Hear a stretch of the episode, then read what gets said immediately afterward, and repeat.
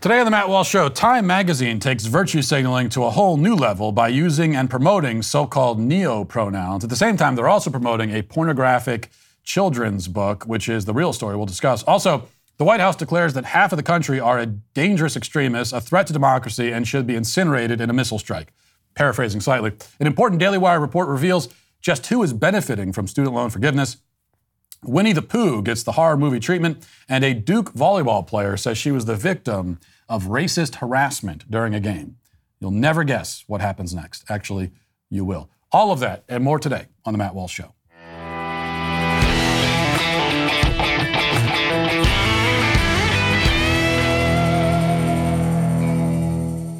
Roe v. Wade has been overturned, and this battle is now finally not over, but rather leaving D.C. and going to the grassroots. No group in America is better positioned than 40 Days for Life. With about 1 million volunteers in 1,000 cities, 40 Days for Life holds peaceful vigils outside abortion facilities. They have a larger presence in blue states, with California being their largest state where they're most needed. Some former abortion facility directors say that these vigils can cause the, the abortion no show rate to go as high as 75 percent which is detrimental to their abortion business, to say the least. These law abiding vigils have closed many abortion businesses in America, and nearly half of those closed abortion facilities were in liberal cities where abortion will remain legal, including San Francisco, Chicago, and Seattle. 40 Days for Life is effectively changing hearts and minds in the grassroots to end abortion. You can check out their locations, their podcast, and their free magazine at 40daysforlife.com. And it's so important that you do that because what we know is that the fight for life is certainly not over at all. It is in many ways, uh, well, it's certainly entering a new phase, a very important phase. If you want more information on this, go to 40 Days for Life. Uh, on 40 Days for Life, go to 40daysforlife.com. You know, when I was a kid, my two younger sisters used to sometimes speak to each other in a secret language they had made up. They claimed that they had invented a whole new dialect with its own unique words and sentence structures and rules of grammar. It was pretty clear to me at the time, even more clear to me now looking back in hindsight, that they were just babbling gibberish to each other and primarily doing it to annoy me. And they succeeded. And I sometimes reflect on those more innocent times and, and I think about how my annoyance would have turned into crushing despair had I known what sort of world I would find myself in as an adult. If only I had known that I would one day live in a society where lots of people have invented their own secret gibberish languages, and that we would all be expected to listen to this gobbledygook and take it seriously and even speak it ourselves. I, I think if someone had told me that, or told me like anything else about modern society, I would have simply gotten on a, a boat and set sail into the Pacific and found a remote island somewhere far away and isolated and lived out the rest of my days there. In fact, this is an option that I'm still actively considering even now especially after seeing things like this. Time magazine, attempting to win the Nobel Prize in virtue signaling, published an interview last night with the author of a pornography book called Genderqueer. And we'll have more on that book later on. But they tweeted a link to the article with this caption. This is what it says. Time spoke to genderqueer author and illustrator Maia Kobabe on about, about air work, the efforts to restrict access to air writing, and what A make of the current cultural moment. Now, those aren't typos, though it would be impossible to tell if they were. Uh, these are rather the pronouns that the author Maia identifies as. This is made clear in the article itself. Reading just a small portion of it, it says Maia Kobabe felt a wave of relief on Tuesday morning. Waking up on the West Coast, an early morning peek at emails revealed a Virginia court had dismissed a lawsuit seeking to label Kobabe's book genderqueer as obscene and restricted sale to minors in Virginia. The suit was among the latest in an onslaught of challenges to Kobabe's memoir, which was the most challenged book of 2021, according to the American Library Association. In the 2019 illustrated graphic memoir, Kobabe, who uses EM air pronouns, explores air process of coming out as non-binary and asexual. Kobabe 33 isn't the only author to face serious new challenges to air material. According to research by PEN America, a nonprofit organization to advocate for free expression, 1,145 books by 874 different authors were banned from school libraries and classrooms between July 1st, 2021 and March 31st, 2022. In the wake of Kobabe's win in Virginia, Time spoke with the author and illustrator about air work, the efforts to restrict access to air writing, and what A makes of the current cultural moment. Now, it, it may sound like uh, A spelled EY, would be like the Fonz's personal pronoun. But the Fonz lived before our society had one big collective stroke and started babbling nonsensically to each other. These are rather non binary pronouns, uh, so called neo pronouns, which is to say that they are words Maia simply invented in her troubled head and now demands we all use in reference to her. The argument often put forward in defense of neo pronouns is that although they're made up, well, so is every other word in the English language. This, this, this same talking point has been trotted out today by those looking to defend Time magazine. But of course, it isn't true. The English language is learned, not made up. As far as you're concerned, Okay, you didn't invent the English language, neither did I. We don't leave children alone to come up with their own words for everything and then slap the label of English onto whatever they come up with. We teach them what words are and what they mean. Now, it's true, obviously, that every word we speak was at some point in the past formulated, right? It made up, if that's how you want to put it. But this follows a logical process, and the words all mean something and that meaning is understood and shared by everyone who speaks the language. These are the two ironclad rules of language. It must mean something to be a word, and it must be shared. It must be a shared meaning. If, I, if either two of these rules are not followed, you don't have a language, you have gibberish. And by insisting that each person can simply come up with their own words and that those words don't need to really mean anything at all, the left is not proposing changes to the English language, neither are they helping it to evolve. They are instead destroying it, breaking it down, demolishing it, which is what they do to literally everything. I mean, look at it like this the sentence, please pass the salt, contains four words. Now, each of those words came into being at some point in the past. They weren't invented by one single identifiable person okay? But, but rather they, they formed and evolved in a logical and understandable way. There's a whole field of study called etymology, which examines exactly this process of linguistic evolution. But if I were to one day simply decide that instead of saying, please pass the salt, I am going to say, gabaguda flabadi, everyone else at the dinner table would look at me confused and assume that I'm either demonically possessed or attempting a very bad impression of a 90s era Adam Sandler. That's because I cannot just decide on my own to replace existing words with, with words that have logical etymological or, origins with random sounds that I came up with. That's not how language works. And yet, even this example at the dinner table does not capture the absurdity of the left's pronoun nonsense because, at least in the case of the dinner table, I can tell you what my gibberish means. It means pass the salt. But the person with the neo pronoun can't explain what it means because it means nothing. What does it mean to be an EM air? What is that? Nobody can tell us. Nobody can explain it because it's simply nonsense. It's nonsense all the way down. It's nonsense on top of nonsense on top of nonsense. And when you get to the bottom of the stack of nonsense, you find nothing. You're just hovering in an abyss. It is a made up word which symbolizes nothing. Nothing that is other than the overwhelming narcissism of the individual who uses it. I mean, whatever else the non binary person, quote unquote, claims to be communicating with her pronouns, what she's really conveying is that she is pretentious and self absorbed in the extreme. That's what all of these pronouns really mean. It means I am incredibly, incredibly self absorbed. Now, there may be something else going on here too, as I was thinking about it it's possible that part of the strategy with the neo pronoun is to make the left's other attempts at language manipulation seem less extreme by comparison, right? Maybe they're pretending to try to get us to use em air or zem zebra or whatever so that we'll throw up our hands and agree to call a man she or a woman he so long as they just leave it at that. You know, maybe that's the idea because it, like in, in reality, no one is actually going to use those pronouns. No one, no normal person, nobody is going to go around saying em air. No one's going to do that. And they must know that no one's going to do it. So maybe part of the idea is, all right, well, if you won't do this, then at least do the other the, this other pronoun stuff. My kids sometimes use a similar strategy. You know, they'll come up and say, "Hey, Daddy, uh, can you buy us a grenade launcher?"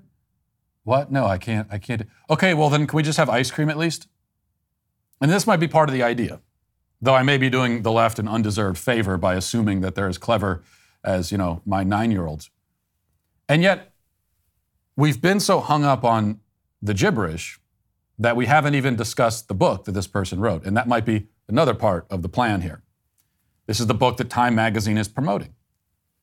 That book, Genderqueer, is a work of outright pornography with content so explicit and outrageous that I can't, I can't show it to you and I can't even describe it to you. Suffice it to say that there are explicit images of various sex acts, along with scenes so depraved that you, you couldn't even anticipate them. So if you're imagining like what, what a pornographic book might consist of, yeah, it consists of a lot of that kind of stuff, but then also stuff that you wouldn't even think of. It's like just one example, which fair warning, this is highly disgusting and disturbing. So, but I, I, this is one that I will describe to you. There is one scene in which the author depicts a conversation with her sister where the sister suggests that she taste her own vaginal discharge. And then we're shown a panel with her finger covered in that discharge. Now, I told you, it's disgusting. But at the same time, as much as we want to cover our ears and say, I don't even want to hear about this, these are the books they're putting in schools. They're putting these in schools for little kids to read. And what I just described to you is one of the less graphic moments of the book. It's, it's, it's like one of the only moments I can even describe. Putting it in schools across the country for kids. And, and when normal, decent people object to this sort of content being used to educate children, the left cries out in horror, claiming censorship and fascism. If you don't want explicit pornography taught to your kid in school like it's literature, then you're a fascist. Now, all in all, this whole story perfectly encapsulates our cultural moment, the entire thing, from the pronouns down to the book, right? Because it's inane nonsense on the surface. That's the em air pronouns. Nonsense on the surface. And then when you look beneath the surface, what you find is vile, hideous, evil filth. Now, the good news, if we can call it good news, if, if there can be any good news, is that the nonsense is so nonsensical and the hideous evil is so hideous and so evil that the left is forcing people to finally make a choice. Like there is no neutral ground anymore. That time is long since passed. Are you going to run around babbling absolute gibberish at the behest of narcissists intoxicated by the stench of their own farts? Are you going to do that? Are you actually going, are you willing to do that? Even if up until this moment you were the sort of person who said, I just want to be polite and I want to get along with people, and uh, it, it, doesn't hurt me if they want me to use the pronoun. Really? Yeah, I mean, it doesn't physically, well, actually, it would physically pain me to use those pronouns in a non ironic way, but maybe it wouldn't physically hurt you. Yet, are you really going to do that? Are you going to keep a spreadsheet Maybe carry a clipboard around with a spreadsheet, keeping track of all the gibberish words that each person that you know, each egomaniacal narcissist you know demands you use. And before you refer to them or about them, uh, you know, refer to that clipboard. Are you going to do that? Are you going to tolerate literal pornography being taught as literature to children in school? Or are you going to finally draw the line and say, no more. I've had enough. This is it. No. You can cry about it. Okay. You can say your feelings are hurt. You can call me a bigot. I don't care. The answer is no. Stop talking. Stop demanding. No. Are you going to say that? That's the choice they're forcing. It's a, it's a time of deciding. I know what my answer is. You have to decide what yours is. Now let's get to our five headlines.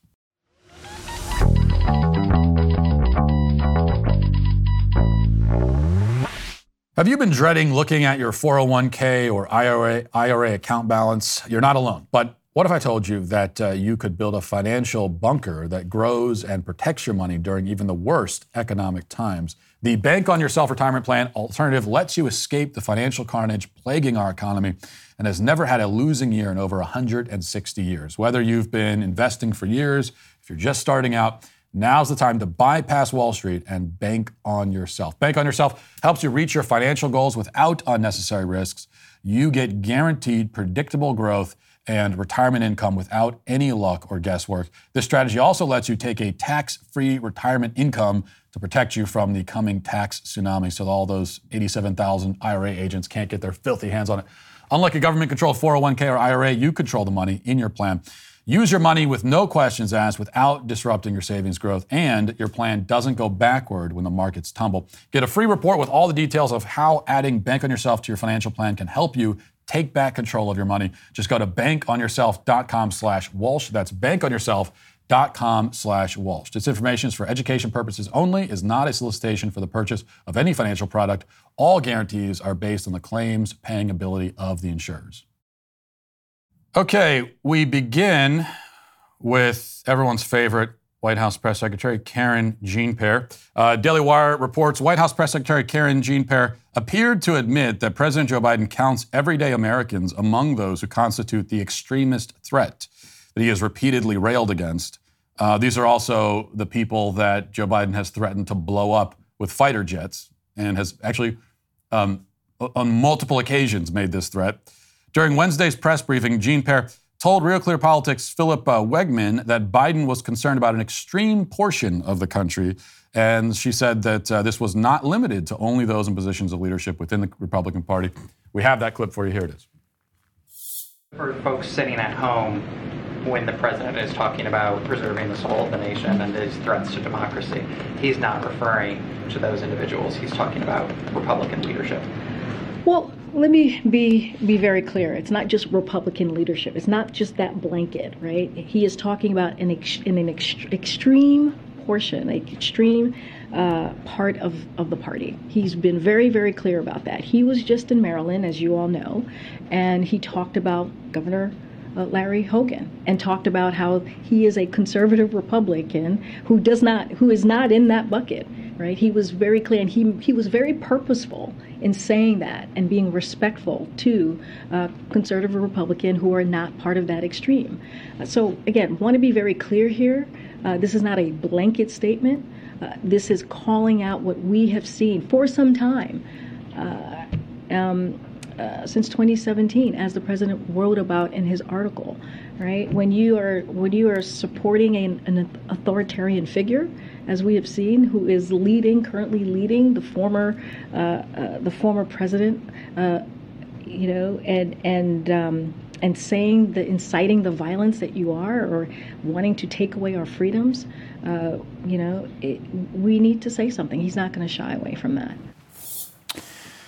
Okay, so the MAGA Republicans are extremists a threat to democracy, taking away people's freedoms just by voting. You're, th- you're a threat to democracy. Voting is a threat to democracy.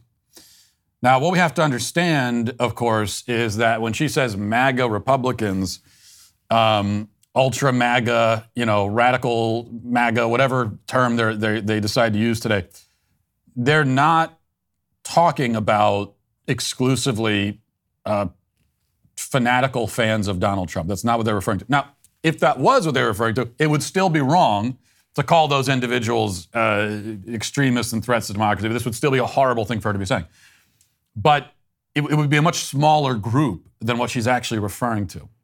Because according to Biden and the White House, and really any Democrat, any leftist, there are, as she described there, there are Larry Hogan Republicans. Okay, you're like Larry Hogan in Maryland. You're that kind of Republican conservative, or you're a MAGA Republican. That's it. You fall into those two categories. Well, there are, I don't know, 10 or 11 Larry Hogan Republicans in the country. Um, and the only reason a guy like Larry Hogan gets elected there is because there are just no other options if you are a Republican in that state. Um, and given that it's a blue state, he's the only kind of guy that can actually get elected there. So, so uh, there's that, or you're a MAGA Republican. And you could be a MAGA Republican, doesn't matter how you feel about Donald Trump. All that means is that you are actually, another way of putting it, what she's actually referring, a conservative. If you're actually a conservative and you believe the things that you say, then you're a MAGA Republican. I, I certainly would fall into this. I, I'm definitely would, would be in, included as a as right as an extremist threat to democracy. I've been told this many times. I'm a terrorist. I'm a stochastic terrorist. I'm a MAGA Republican. Meanwhile, you know, I'm critical of Donald Trump. I criticize him all the time. I'm very open about the fact I, I want I want DeSantis in 2024, not Donald Trump. If we can't have DeSantis and Donald Trump is the, ends up being the nominee, then I'll vote for him over the Democrat, of course. But I'm, I'm, I'm openly advocating for somebody else, Ron DeSantis. Still a MAGA Republican. Fine. We're all extremist threats to democracy. So this is, she says it's, it's not a blanket statement. It's not a blanket statement. It's just a statement that applies to tens of millions of people in the country. That's that's all it is. It's not a blanket statement. I'm just, you know, writing off like half of the country at least as extremists and threats to democracy. Um, this is a very, to put it mildly, concerning moment in history. I used uh, the phrase a few days ago to describe a similar situation as pre pre genocidal, and I really mean that. This is these are the, the kinds of language, the kind of language that they're using, the things that they're saying. This is pre genocide talk. It, it it's the kind of thing you say before you start rounding people up. And so we have seen this escalation, uh, and it has it has uh, taken on a new urgency and severity over the last, even just the last couple of months. Now we have the White House saying half the country are extremist threats to democracy. Uh, as we talked about on Backstage last night, if you watched that show, if you didn't watch, you can go to YouTube or DailyWire.com and watch the episode, which was one of my one of my favorite backstages, by the way. So you should watch. But we talked about yesterday that you know uh, Ben Shapiro at the podcast movement conference, his very presence, your your your presence is harmful to people, not your opinions, not even that. That'd be bad enough to say your opinions are harmful. Your presence, your physical presence. Well, how do you solve that? If somebody's, pre- how do you solve somebody's presence? And then, of course, we've also been told, especially over the last couple of weeks, that you're that we're terrorists. By simply not even presenting opinions, but by talking about things they don't want us to talk about, presenting facts that they wish were not facts, or at least wish nobody knew about, we are terrorists. Your presence is a threat. You're an, you're, you're an extremist th- threat by voting for the candidates that you like. You're a terrorist. And there's something else I want you to think about too that I, that I also brought up on backstage yesterday.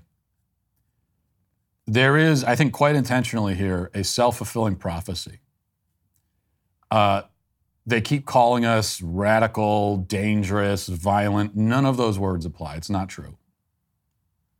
But they want it to apply. They're trying to provoke it.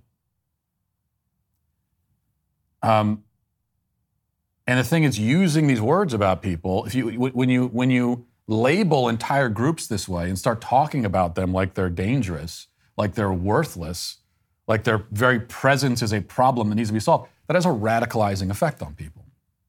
And then you add to that, because the other part of this story here is while we're all being labeled and dismissed and talked about like we're, uh, you know, terrorists and, and criminals, on the other end of the spectrum, there is an increasing lack of accountability. Now there is just no accountability at all. What we find about people on the other side is they can simply say and do anything they want. I know you might say, well, that's been the case for a long time. I think it's it's yes, but it's even more the case now than, than it was in the past. It's worse now than it's ever been, it seems to me.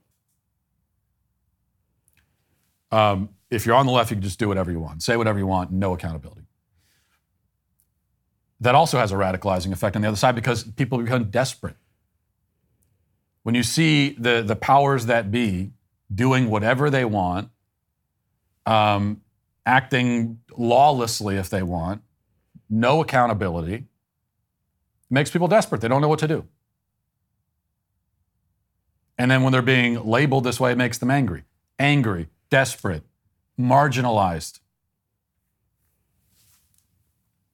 it leads to a uh, a potentially volatile situation, which is exactly what these people want, by the way.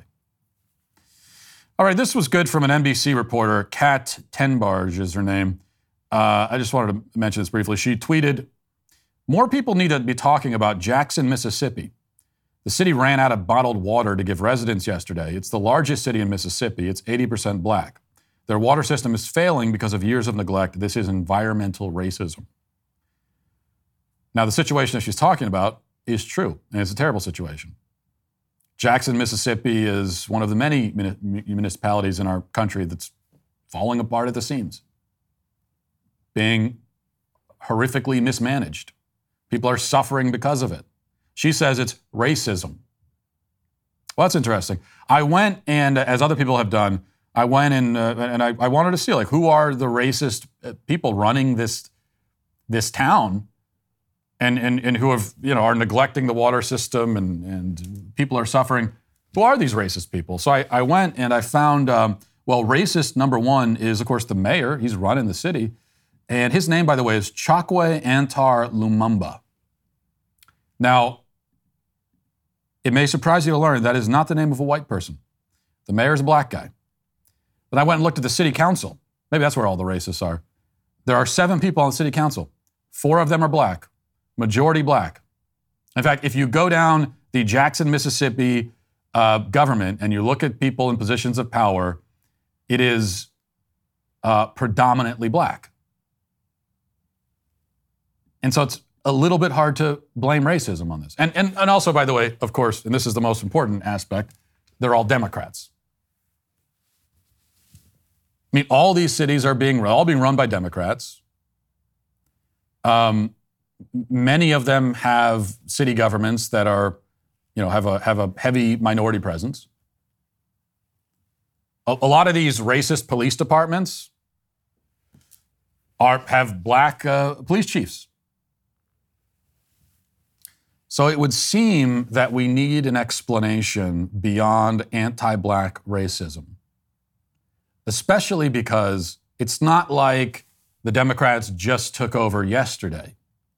And it's not like they just started electing minorities to lead these cities yesterday. No, it's been the case for a long time, and yet these problems are worse than they've ever been in many cases.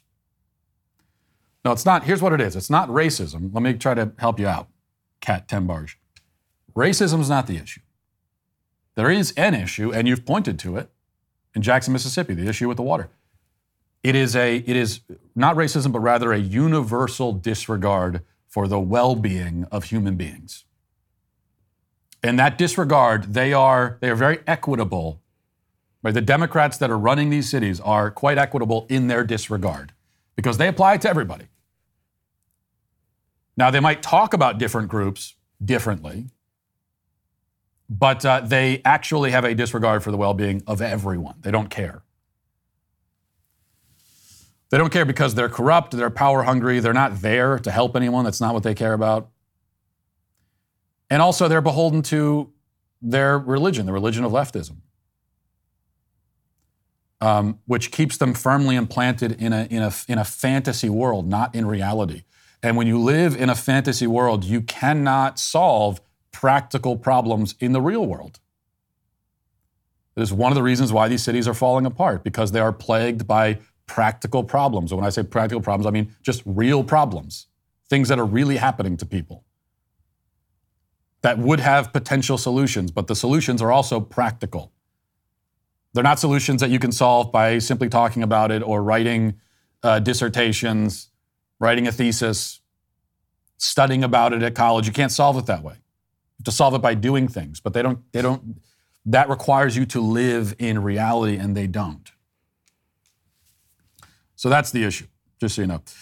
Uh, Luke Rosiak over at the Daily Wire has, I think, a really important report here about the student loan, so called student loan forgiveness plan, and who actually benefits from it. So here's what he reports The vast majority of student loans are racked up by people in elite professions like medicine and law who spend years in school before being rewarded with high paying jobs, a Daily Wire analysis of Department of Education data shows. A smaller component, component is billions of dollars in loans to people with less marketable degrees who incur debt that amount to a bad investment, such as $100 million a year in loans for gender and ethnic studies. I didn't even realize it was that much. I mean, I've been saying this whole time that the student loan forgiveness is like we're taking from plumbers and electricians and car mechanics and giving the money to gender studies majors. I didn't realize how true that actually was. A hundred million a year just in gender and ethnic studies loans. Um, uh, this leaves them with salaries that are unable to pay for the loans. The data suggests that President Joe Biden's plan to forgive student loans amounts to a subsidy primarily to doctors and lawyers, and secondarily to people who acquired knowledge and skills that are not in demand. So, this is the, the majority of student loans, vast majority, um, belong to people who, who work in professions that are that reward them with very high salaries. So it is, in some ways, even worse than, yeah, we're taking from the plumbers, electricians, car mechanics, blue collar people, and giving to gender studies majors. Um, that's bad enough. But at least the gender studies majors, most of them are unemployed, thank God. Um, not that they deserve to be given anybody's money.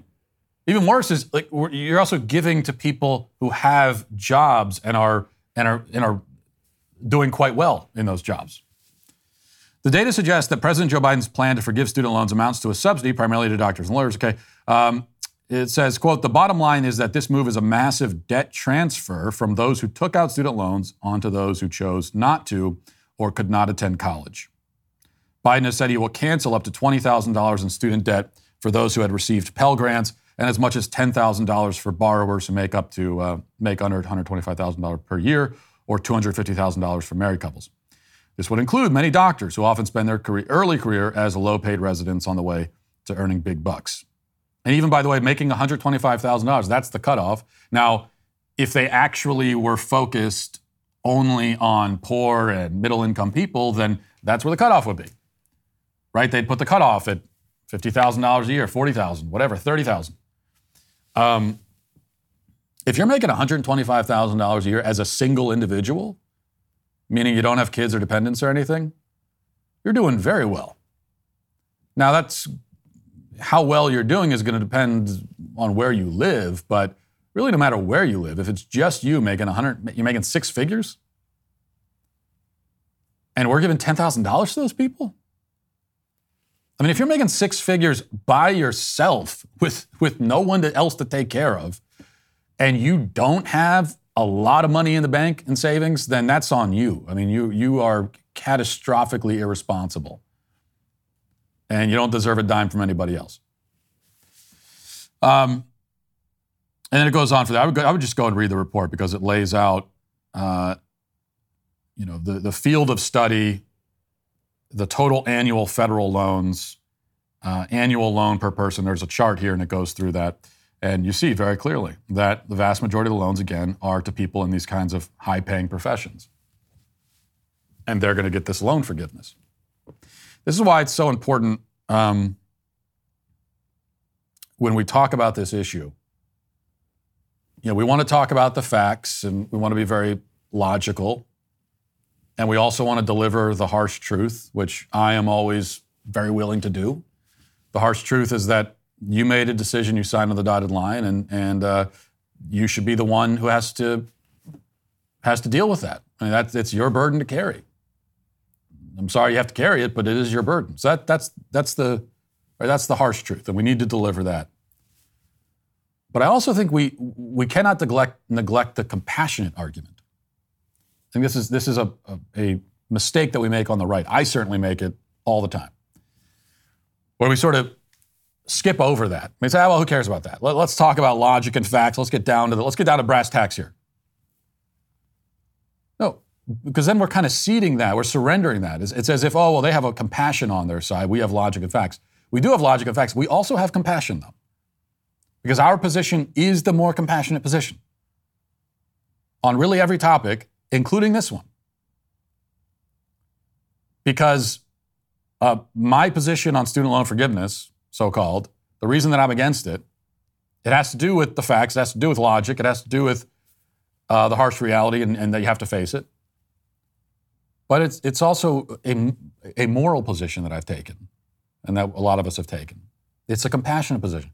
I have compassion for the blue collar workers who didn't go to college, didn't incur that debt, but, but probably have plenty of other debt that they're dealing with, mortgages and car payments and everything else, and who knows what else, uh, you know, medical bills, and who now are being given the burden to support people who are way better off than they are. So I have compassion for them. It's part of the reason I'm taking this position. That's that the rest of us have. And we can't neglect that. I think we have to be very clear about that. Here's an interesting report from the New York Post. It says Twitter was ready to start selling OnlyFans style porn subscriptions in a bid to boost its revenue, but put the feature on ice earlier this year due to concerns about child porn, according to a new report. The social media site uh, allows users to post porn but gives them no way to monetize it. Twitter created and considered launching an OnlyFans like subscription feature that would let porn stars sell nude photos and videos. So they were going to they were going to put only they were going to combine basically OnlyFans and Twitter and put it right on your feed if you're on Twitter. The decision would have been controversial and risked alienating advertisers, but could also have helped Twitter differentiate itself from other social media sites. How so? We're going to differentiate ourselves from other social media sites by being even more pornographic than all the other ones. That, that's, that's really, that, that's unique. There's a unique strategy. Oh, you know what we're going to do? This is, this is the, the brain trust over, over at Twitter. Well, I have an idea. This is how we're going to set ourselves apart. Listen to this, okay? Listen, we're going to have raunchy stuff. Can you believe it? No one's thought of that on the internet yet. That's what we're going to do. In April, Twitter uh, assembled an 84 person red team to pressure test the decision to allow adult creators to monetize on the platform by specifically focusing on what it would look like for Twitter to do this safely and responsibly. The team, uh, how are we going to profit off of smut? How are we going to profit off of hardcore porn safely and responsibly? The team reportedly found a slate of disturbing holes in, the Twitter's, in Twitter's plan including that the site is unable to consistently detect and take down non consensual and child porn. The Red Team reportedly wrote Twitter cannot accurately detect child sexual exploitation and non consensual nudity at scale. Uh, launching a porn subscription service would make the risks worse, the Red Team reportedly found, because smut sellers would be incentivized to flood the platform, and uh, much of the porn would be hidden behind a paywall. The Red Team also reportedly warned that adding more porn to the site would lead to scrutiny from lawmakers and it would annoy longtime users. Now, there's a couple of points here worth making. One is that um, you know Twitter it, it, it encountered a, a fact, which is that when you open the floodgates to pornography, um, a lot of child pornography and non and non-consensual pornography, otherwise known as rape, which is what all, all child pornography also is, that is all going to, you open the floodgates, all that rushes in. It, it all comes hand in hand. You cannot separate it. Which is one of the arguments I have always made for restricting pornography across the board and across the entire internet. There are other arguments you can make for it that, that I've articulated and others have articulated, but this is one of them. That this all goes hand in hand. And as long as you have this laissez faire attitude about it, and you say, oh, you just say, whatever, leave all the porn alone. Uh, the more porn sites, the better. No, no, restrictions in place, right? Pornhub, it's just there. Anyone can access it. No, nothing stopping anyone. As long as you do that, you are providing cover to child pornographers. I mean, the, the only way to actually seriously battle child pornography and suppress it, get rid of it, punish it, is to, you know, uh, apply that attitude to all pornography. You know, it's to take a much stricter approach to all pornography. It's the only way to do it. But then the other point here, too, is that uh, the youngest age allowed on Twitter, I believe, is 13. That's, that's their, at least you know, if they changed it recently, I don't know. But for a long time, anyway, the, the, and I think it's still the case. That's what their terms of service say. Youngest age allowed is, is 13. Now, there, there are obviously kids that are younger that are on the platform anyway. But that's what they that's what they specifically allow, 13 year olds. So you have to ask yourself, why are they allowing pornography on the site at all when you know and have specifically allowed kids to use it? And not only do you allow it, but you're you were trying to think of ways to get more porn on the site. And the only reason you stopped yourself is because of the child porn problem. And the only reason that that stopped you probably was just because of the legal implications of that. So maybe that's a question we should be asking. Why, why, why have pornography at all on a platform that kids are using? Yet another argument for restricting this stuff. We've just gotten used to this. We've gotten accustomed to it like it's normal or it should be that on the same platforms that kids use, just throw pornography on there too. Making no attempt to, to protect the kids from it. None. This is why it's always absurd. You hear the argument from the porn apologists, and they say, "Oh, you know, this is it's always there's always been porn in the world, and you know, back in the day, uh, kids could look at a Playboy magazine." Well, it certainly wasn't nearly as readily available they were not being exposed to it at nearly so young an age. And if they were exposed to it, it was not going to be nearly as depraved and disgusting and traumatizing as what kids are routinely exposed to now. But also, there were rules in place. Like, you, you couldn't, a kid, yeah, maybe at a gas station would have a porn magazine on the, on the rack, and it'd be, you know, in, a, in plastic on the back of the rack. Um, but it was expected of the gas station, the attendant, that if a kid takes the porn magazine off the rack and goes up to pay for it, he's going to be stopped from doing so. Now, is that going to prevent him from ever seeing porn again? No, but there, there are laws. There are basic laws in place and regulations to, to put some kind of protection, some kind of insulation. And now with internet porn, there's nothing. There are, there's basically no laws, no regulations, nothing at all, no attempt even to protect kids from. That's why I, I, I have no patience for the people who say, well, we can't, there's no way to, to protect kids. We haven't even tried. So you're, we, you're saying, let's not even try, it's not worth the effort. And, and what is the downside of trying? If you were to at least, but before we get into stricter policies or banning porn before we even get there. What, what, what, about just requiring that porn sites, all of them, verify ages? And not just by clicking something, but actually verify it. Photo ID, credit card, something. There are ways to do this. What about that? What is the argument against that? That it wouldn't stop every kid from ever seeing porn again it would act, it would at least put some sort of insulation there. It would put some barrier of protection. It's something at least, and it would protect at least some kids some of the times, and that's worth doing. What's the argument against it? The argument is that, well, it's inconvenient for me. The argument, the only argument, the only argument is from the porn user that that uh, he doesn't want to be inconvenienced by that. I just want to have immediate access to all the porn I want. I mean, I don't want to put anything in between me and the porn. So your ease of access to pornography, not being inconvenienced, is worth exposing millions of kids to hardcore pornography every single day. It, it's a it's a indefensible argument. It really is. All right, speaking of indefensible, last thing here. Winnie the Pooh um, entered the public domain recently, and so a filmmaker came along and scooped it up and turned it into a slasher horror flick because this is I, I, don't know how all the laws here work exactly, but it's in the public public domain, so they can at least make a movie with Winnie the Pooh. Uh, apparently, there are so, there's still some copyright things, like they couldn't give him his trademark red uh, shirt, so they put him in a flannel instead.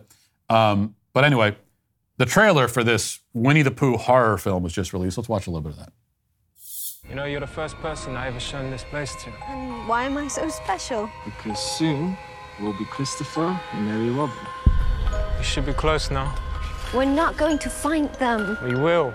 Pooh, Piglet, Eeyore, we were friends for many years, and they're out there.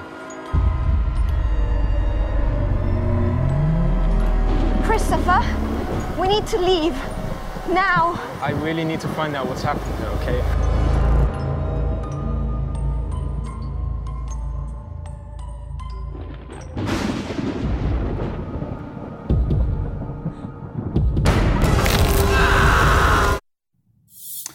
You know, I, I wanted to. Most people are having fun with this. I, I wanted to laugh at it, but I actually kind of hate it. I, it, I mean, it's not serious. It's not meant to be taken seriously. I, I, I assume it's supposed to be basically a joke, although it is a real movie that's coming out. But I kind of hate it because just everything about childhood is being perverted and destroyed. It's all corrupted, and now they're doing this to Winnie the Pooh. I mean, not Winnie, not not the Pooh. First they got Pooh Shiesty, now they got Winnie. All the Poohs are going down, and I so I, I don't have the appetite for it or the or the, it's like not, not the right frame of mind because of because of the, the, the cultural context where everything is being taken away from from children. Everything is becoming. This also means it's it's not really funny because this is like all childhood. Everything associated with childhood has been corrupted, and they've done this with everything. So it's not even novel anymore. And uh, the last, whatever last remaining innocent bits of childhood there are, just like leave them alone. And by the way, I'm not saying that they're destroying my childhood because that annoys me when adults say that. When something like this happens, or some some new version of a show that they liked when they were kids comes out, they say, "Oh, you're destroying my childhood." No, it's not your childhood. Your childhood is over. My childhood's been over for almost two decades. So I'm not worried about my childhood being destroyed. My childhood already happened and it was not destroyed. I'm worried about uh, my children's childhood currently being destroyed. That's the issue. So leave Winnie the Pooh alone. Damn you. Let's get to the comment section. If you're a man, it's required that you grow a beard. Hey, we the sweet baby gang. Testing scams, also known as smishing. That's not what they're known. I, I'm not calling them that. No one is calls them that. I never heard anyone say smishing. A mashup of SMS and phishing, smishing scammers send you enticing or alarming smishing messages. Oh my gosh, I've been smished. Now, the best thing you can do when you're getting smished, best thing you do is receive one of these fake messages. If you're receiving it, is to block the sender so you don't get smished anymore. It's important to understand how cybercrime and identity theft and, and smishing are affecting our lives. Your personal information gets exposed to things like smishing so often that it's dangerously easy for a cyber criminal to smish your identity completely. Protect your identity, and you can do that easily with Lifelock by Norton. Lifelock detects and alerts you to potential identity threats that you may not spot on your own, such as smishing. If you do become a victim of identity theft, a dedicated US based restoration specialist will work to fix it. Nobody can prevent all identity theft or all smishing or monitor all transactions at all businesses, but it's easy to help protect yourself with Lifelock Identity Theft. Protection starts here. Join now and save up to 25% off your first year at lifelock.com slash Walsh. That's lifelock.com slash Walsh for 25% off smishing. Michelle says, okay, Matt, you have to tell me what you were talking about at the beginning of your members block yesterday. The segment started with you in the middle of a conversation with Sean. All we heard was that you were in someone's house and afraid they might murder you. Uh, yeah, well, these are the kinds of conversations that you miss out on if you're not a Daily Wire member and thus cannot watch the members block of the show, which, by the way, uh, you definitely want to watch the members block today because we have a special guest on, uh, on with us. So, uh, you want to watch it? I I will. Okay. Uh, here, here's what I was. Here's what I, I, was briefly telling you before we went on the air, and then partially when we were still on the air. Here's what it was referring to. A couple of uh, days ago, I, uh, I I rented a U-Haul after work, and I when I drove down to someone's house to pick up a, a couch that my wife had bought, like a used couch, because um, I'm not going to pay full price for furniture. That's an insane thing to do. There's no reason to do it. And, I, and, and, the difference in, in, price sometimes with, with something like a leather couch, the difference, you're, you're talking about a difference in like $5,000 potentially.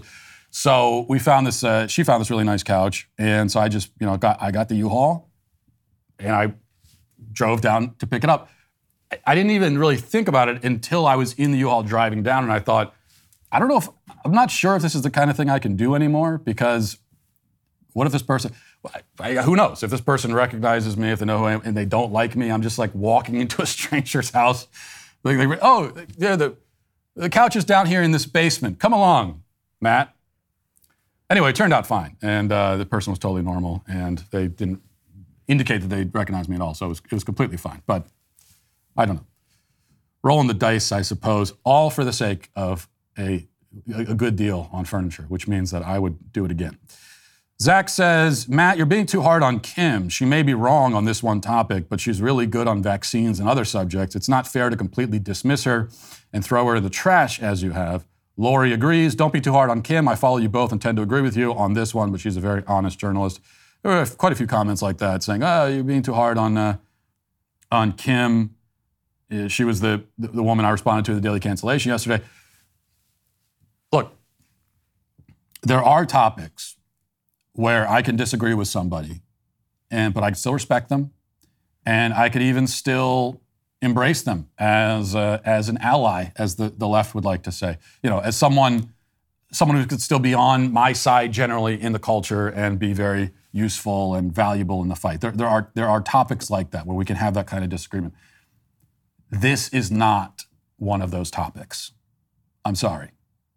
I talked in the beginning about drawing lines. This is a line I draw. If you can't get this right, then I- just have no use for you. And I, and I cannot respect you. I just can't. If you cannot get this right, if you cannot at a minimum understand why it's wrong to mutilate children, chop their body parts off, castrate them, if you can't understand that, or for whatever reason are pretending that you can't, then I, I, I, can't respect you. I'm sorry, I can't. Um, it's, it is the most horrific thing. It's one of the most horrific things a person can support or advocate for or defend. And so, you know, we have to have some kind of fundamental shared value system for us to be on the same side. But if your value system allows you to defend that, then there is no way our value systems are shared. They're not even in the same universe. So there, there are topics where th- this you, got to be on the right side of this one. This is basic level stuff, okay?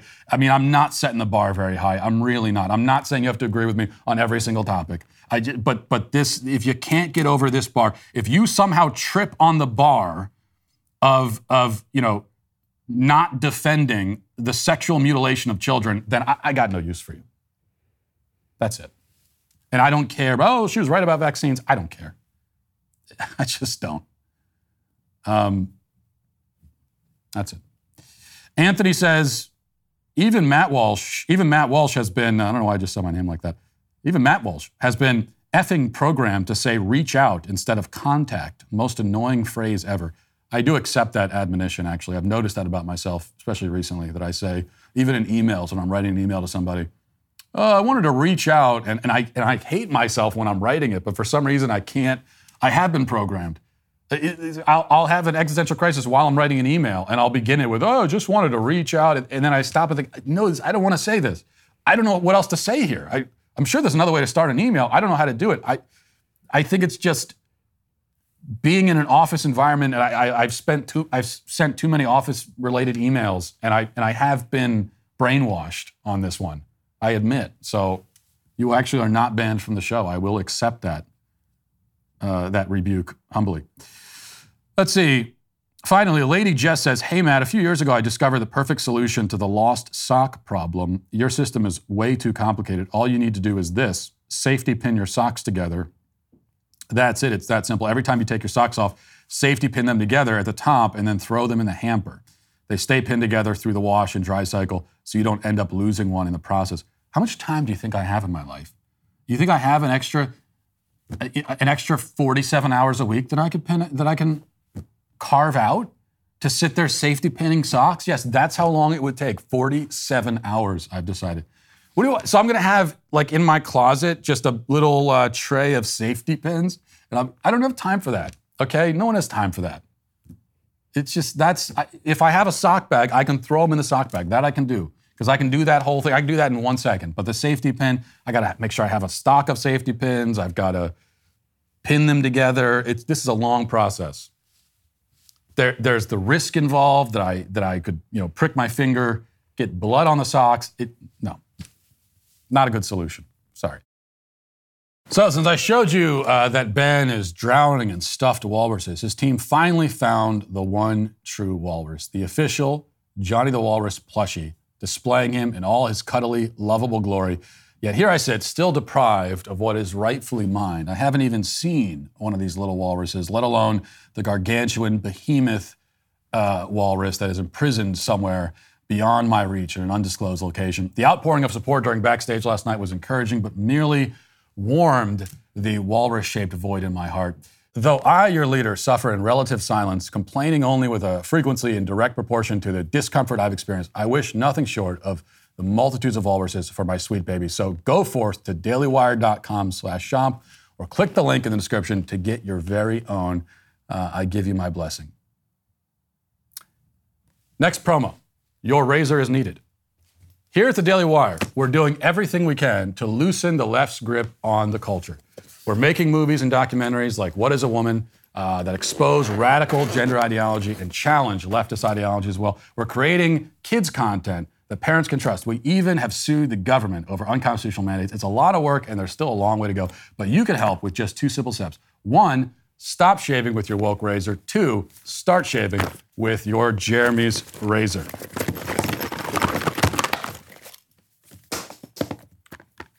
And that is right here.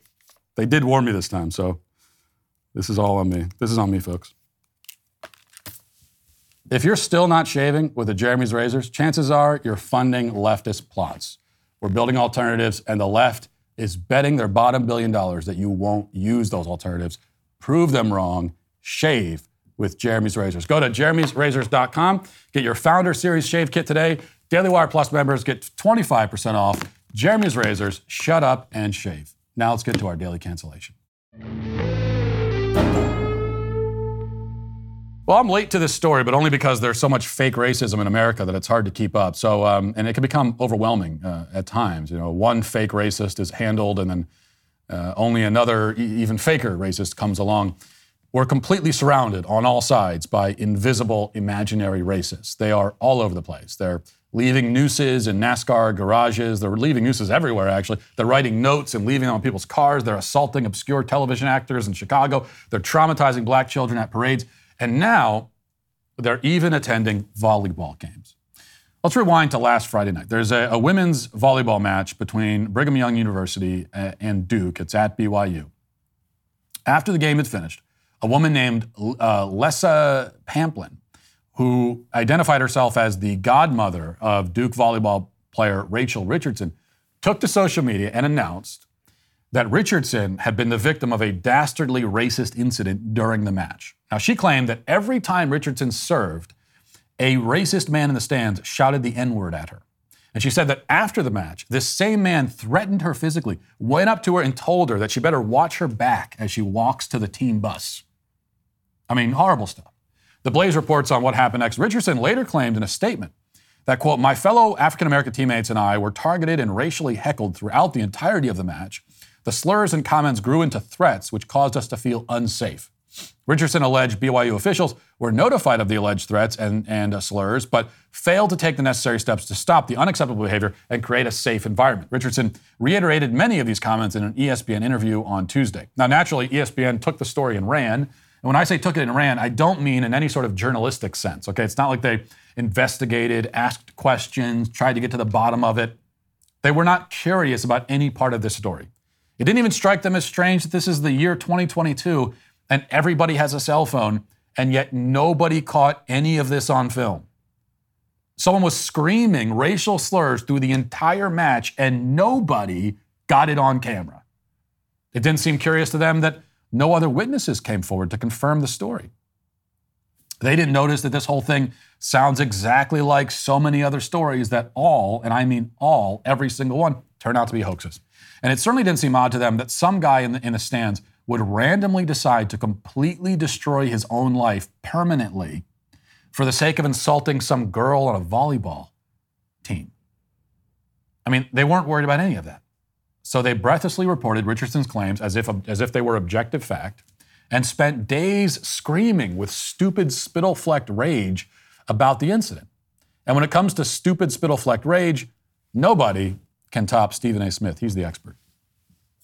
I'm saying BYU, you did it by allowing this to happen and not addressing it expeditiously, not addressing it with the level of, of, of, of quickness and speed that you should have addressed it with. So now instead of looking at that fool, that racist bastard that was spewing that nonsense towards Miss Rachel Richardson, instead of looking at that person, now we're looking at the university all We're looking at you. of a dereliction of duty that you put forth because you couldn't find it in yourself to address it immediately. Now it and now we ask the question, well, why? What took you so long?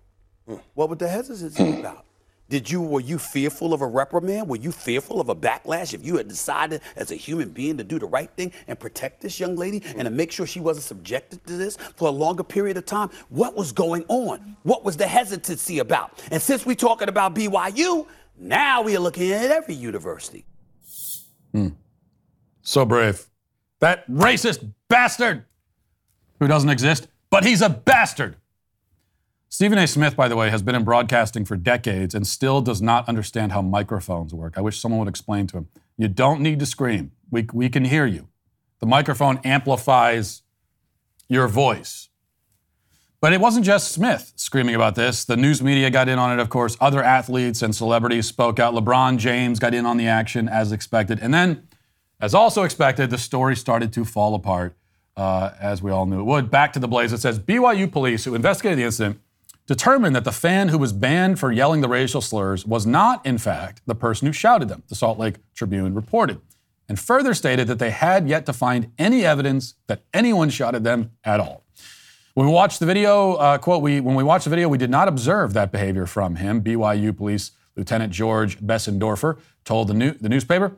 Uh, BYU Associate Athletic Director John McBride confirmed that university officials came to the same conclusion. He said, quote, various BYU athletics employees have been reviewing video from BYU TV and, I, and other cameras in the facility that the volleyball team has access to for film review.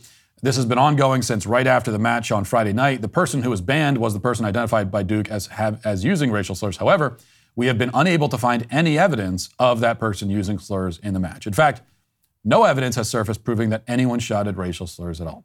Instead, students who attended the game attest that they never heard any slurs. So, no cell phone video of this slur, despite the fact that it was supposedly being shouted repeatedly throughout the match. No security camera footage either, and uh, and no witnesses. A little bit more on the witnesses. The Blaze says the Cougar Chronicle, a BYU student-run newspaper, cited multiple students on the record who were in the student section of the game and never heard any slurs. Indeed, Besendorfer has confirmed that no student who sat in the section where the slurs allegedly came from, nor anyone who attended the volleyball match, for that matter, has come forward to report uh, that they that uh, who the person was or that they heard it at all. Even more importantly, Besendorfer also said no one has come forward to say that they heard the slur being shouted during the match. A police report, which the Tribune obtained, shows that BYU officials placed a police officer near the Duke bench after they alerted they were alerted to the racial slurs, but no one in that section identified the person making the slurs, nor did the officer hear any. After police review of the, of the video evidence failed to confirm the person BYU officials banned was the one who made the slurs, Besendorfer said that the investigation was taken over by BYU officials. BYU released their own statement saying, quote, following Friday night's volleyball game, we spent hours reviewing video of the event to try and figure out what happened exactly. We understand that the Duke players' experience is what matters here. Uh, they felt unsafe and hurt, and we were unable to address that during the game in the manner that was sufficient. For that, we truly do apologize. So there are no witnesses, no video evidence, no evidence of any kind that anything like this actually happened, and yet they apologize. I mean, you apologize for not addressing it. If it wasn't happening, how could you address it? But the feelings of a member of a victim class must be affirmed and validated no matter what, even if it didn't happen. She feels like it happened, which means that it might as well have happened. That's the message. This is always the message because what they cannot do is admit the truth. And here's the truth, okay? This is the truth. This kind of racism, the kind alleged by the Duke volleyball player, is extremely rare in the United States, virtually non existent. It has been that way for a long time. It is so rare that most people will never encounter anything like it. For most people, it is essentially over. Now, There certainly there are certainly still racism in America. Much of it is the kind of racism that we aren't supposed to acknowledge at all. There's anti-white racism, which is embedded into our system and our institutions. There's anti-black racism too, certainly. We just heard an example of it yesterday with a Senate candidate claiming that black people don't know how to obtain photo IDs. That's racist. Both anti white and anti black racism come in many other forms as well, and they're often perpetrated by the very people who call themselves anti racist.